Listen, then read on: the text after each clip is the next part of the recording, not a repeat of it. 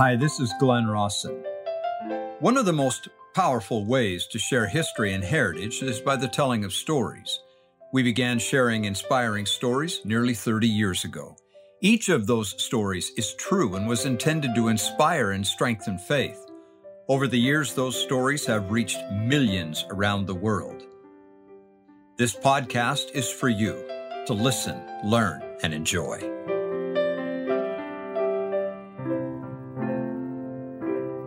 I was sitting on the rostrum waiting for a fireside to start, and soft music was coming from the piano, filling the chapel with the prelude.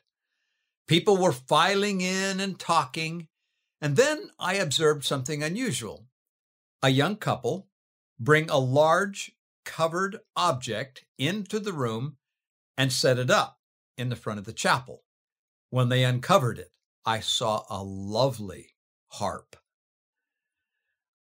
Brittani sat down at the harp and began to tune it. She would sound each string and bend down to listen to him. If it wasn't quite right, she would adjust with a specific tool some of the strings. She tightened, and others of the strings she loosened.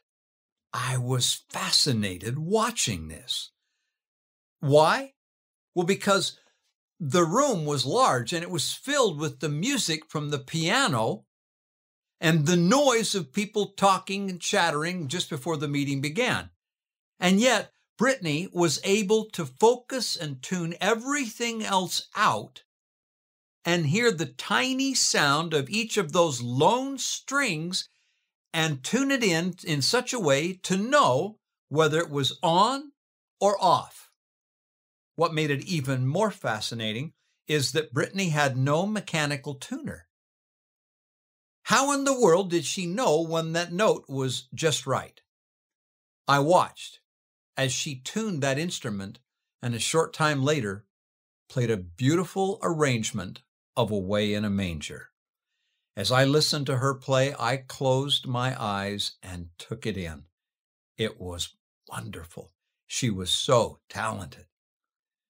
Now, I was so intrigued watching Brittani tune that piano before the meeting started that I walked down and talked to her. And I asked her, How in the world do you do that? Well, she seemed a little surprised that I thought it was such a big deal. Well, it may have been routine and unremarkable to Brittani, but for one as musically untrained, illiterate, and stupid as I am, it was simply awesome. It was miraculous. She is so familiar with that instrument and so attuned to the voice of her harp that she can distinguish it from all other sounds. And she knows in just a moment when the voice is right and when the voice is wrong, and how to adjust to get it where it's supposed to be. Now you can see where I'm going with this. Brittani's harp taught me a lesson. God is speaking to us in a voice still and small, in a world that's large and noisy and chaotic. Are we so familiar with and attuned to his voice that we can distinguish it above the cacophony of discordant sounds that fill our day? Do we care enough to hear Him that we bend our ear to listen and focus our attention to understand? And when we can't hear Him, are we willing to make the necessary adjustments to get attuned?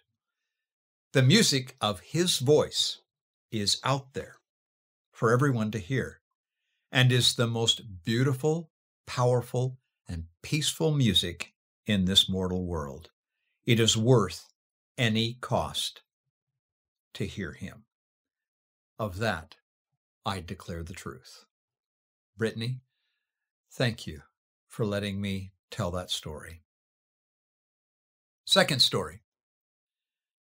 As you know, I'm working on a book about the Mormon Battalion, and I'm going to take several people, quite a number of people, down to San Diego on a Mormon battalion tour here in a couple of weeks. This is one of the stories that came out of my research. I mentioned it last week in the Fireside in Salmon, but I never got to finish the story, so tonight I'm going to tell it again. Zadok Judd was just a little guy, never very big, and certainly, according to his own account, not very strong. When he was about six years old, he got some kind of an illness that caused his legs to draw up until his knees almost touched his chest.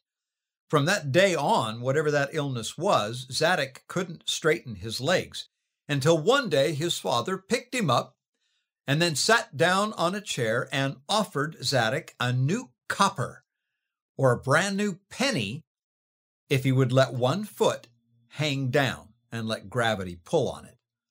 Zadok remembered, quote, It was very painful, but for so much money and to please father, I tried it. And after a long, slow, and painful move, I did it. I was now praised for such a manly effort and offered another copper if I would let the other leg down.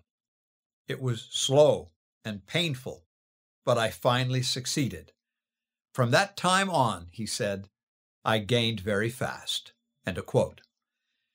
Well, Zadok and his family, in time, were baptized into the Church of Jesus Christ of Latter day Saints.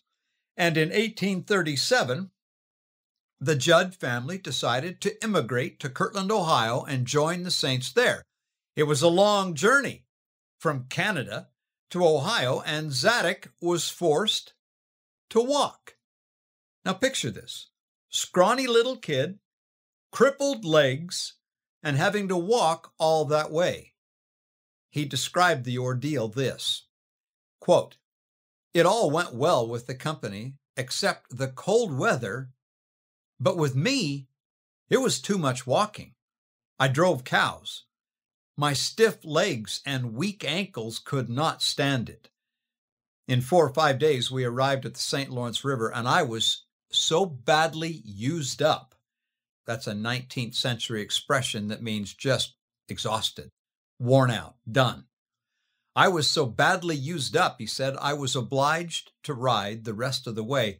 And it was several days after we arrived at the place of destination before I could stand on my feet. End quote.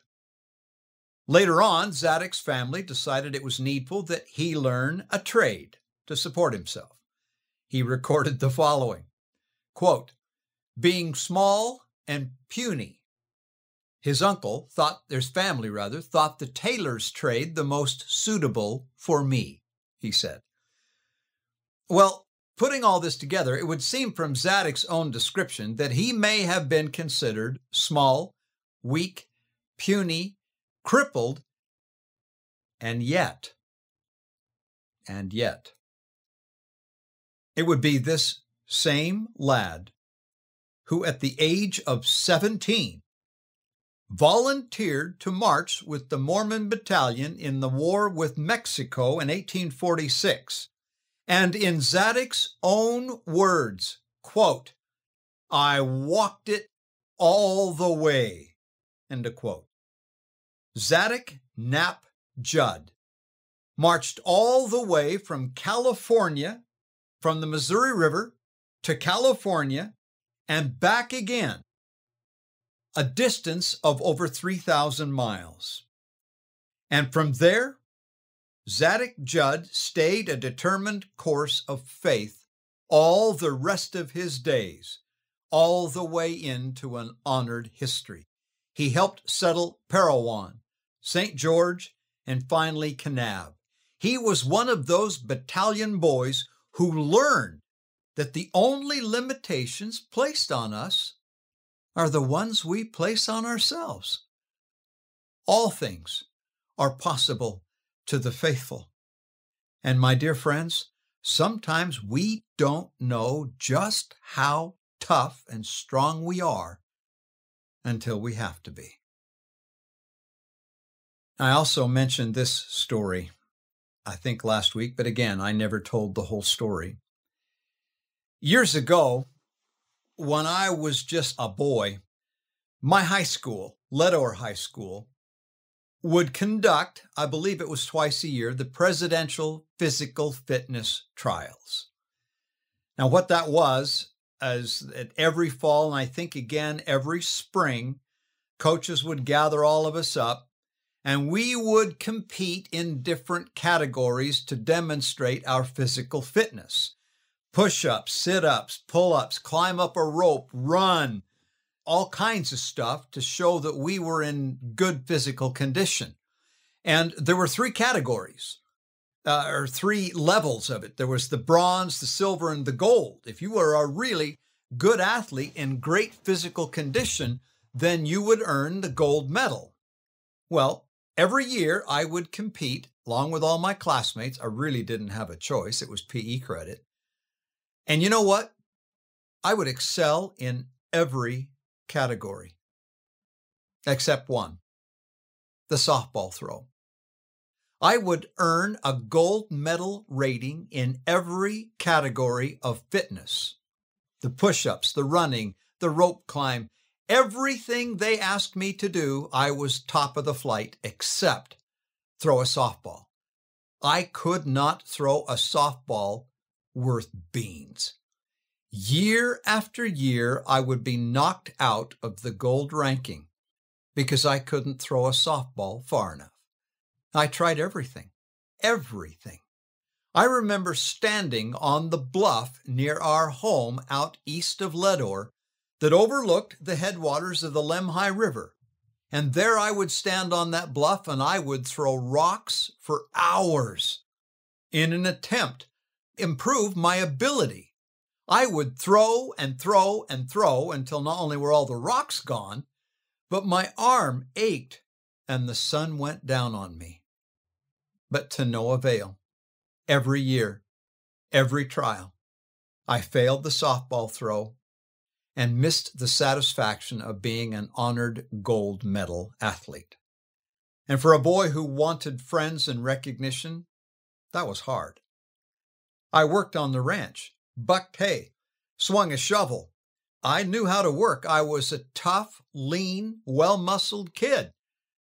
But I couldn't throw a softball to save my life, no matter how much I practiced. So what? I learned then, and I've known it ever since, that practice doesn't make perfect. Without a coach, a teacher, a mentor, someone to help us, well, we tend to keep repeating the same defeating behaviors. If we don't practice good or well, we don't practice well, we don't become better. If we keep practicing the same bad technique, we still come up with the same bad outcome. To perfect any skill, and you know this, generally requires the help of someone smarter and more skilled than we are. Well, all these decades later, I still can't throw a softball. But you know what? Now I don't care. I've given up perfecting my throwing arm for perfecting my character. I've traded in medals of gold in high school for those streets of gold in eternity where my heavenly parents live. I want me and my family to be with them and like them in every way. It is their honor and glory that matters to me now. Don't get me wrong, I'm still practicing harder and more consistently, in fact, than I ever did back in high school. But now I have a skilled coach, a teacher, fully invested in me. It is as if I am his only student. In fact, he said, I am engraven on the palms of his hands, so devoted is he to me. He is the author and finisher of my faith, the Lord Jesus Christ. And he is just as devoted to you. Given enough time, my dear friends, and the power of His love and others, perfection is not only possible, it is inevitable if we are willing. In 1852, Lot Russon was given a copy of the Book of Mormon, read it, and knew it was true. He wanted to become a member of the Church of Jesus Christ of Latter day Saints. At that time, a neighbor came to his house, and Lot said, quote, He had a large boil on his arm, size of a hen's egg. He said to me, Look, Lot, when I come back from meeting, this boil will be gone, and this arm will be as well as the other arm. When he came from the meeting, he had been blessed by the elders. He called in to show us, Lot said, and there was nothing on his arm, not even a scar. Lot continued, We gave our names in for baptism, and the following week we were baptized by John Price, who is the man that had the boil. Well, Lot was baptized along with his family, but he still had lingering doubts. He yet wondered if the church was really true. One day, while walking to his home, he said, quote, Again, that feeling of perplexity came into my mind. I took my hat off and knelt down and began to call upon the Lord in solemn prayer, asking God to show me if this was the true church of God. I hadn't prayed for long when suddenly a light from heaven shone about me and the Bible was opened before me. Then all came so clear to me, and I understood. This satisfied my mind. The light stayed with me for a mile, and I shall never forget the joy I felt when I got home. It was 12 o'clock. Shortly after that, Lot was promised that he and his wife would gather to Zion in America. After that, strangely enough, Lot's life was one series of accidents, injuries, and miracles, one after another. In fact, at that time, Lot worked deep in the mines of England. And at one point, he was buried in a cave in twice. Another time, the elevator he was riding in, in the mine shaft, gave way and he plummeted 450 feet to the bottom of the pit and survived. He narrowly escaped explosions and disasters. Lot's was a charmed life. Then one day, October 14th, 1871, Lot's wife, Eliza, came to the mine where he was working near Derbyshire, England. She had him called up out of the pit where he was working waist deep in water, helping to lay pipe. He obeyed her summons and went to the top where she stood before him and said, quote, Take off the wet clothes, Lot, and never put them on again. The money has come to take us to Utah. Lot said, Let me go down and finish the job. And she said, No, Lot, you might get hurt. Reluctantly, he complied. And then he said, quote, At that moment, a cave in occurred and buried all the men Lot had been working with. He was saved to gather his generations to Zion. The following year, Lot and Eliza Russon were, made their way to Utah, where they were endowed and sealed in the endowment house in Salt Lake. They lived out their days in Lehi, Utah, true and faithful to the end.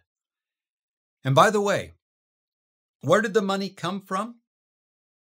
$535.36 was donated by Elder Peter Nebeker, a missionary and Minuteman who had taught and helped convert the Russon family.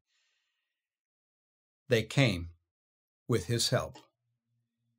In the 19th century, the Russons and others of the Lord's people were gathered to Zion. When they first immigrated to Utah, and secondly, when they were endowed and sealed in the Holy Temple. Today, it's no different. We don't move to a different country.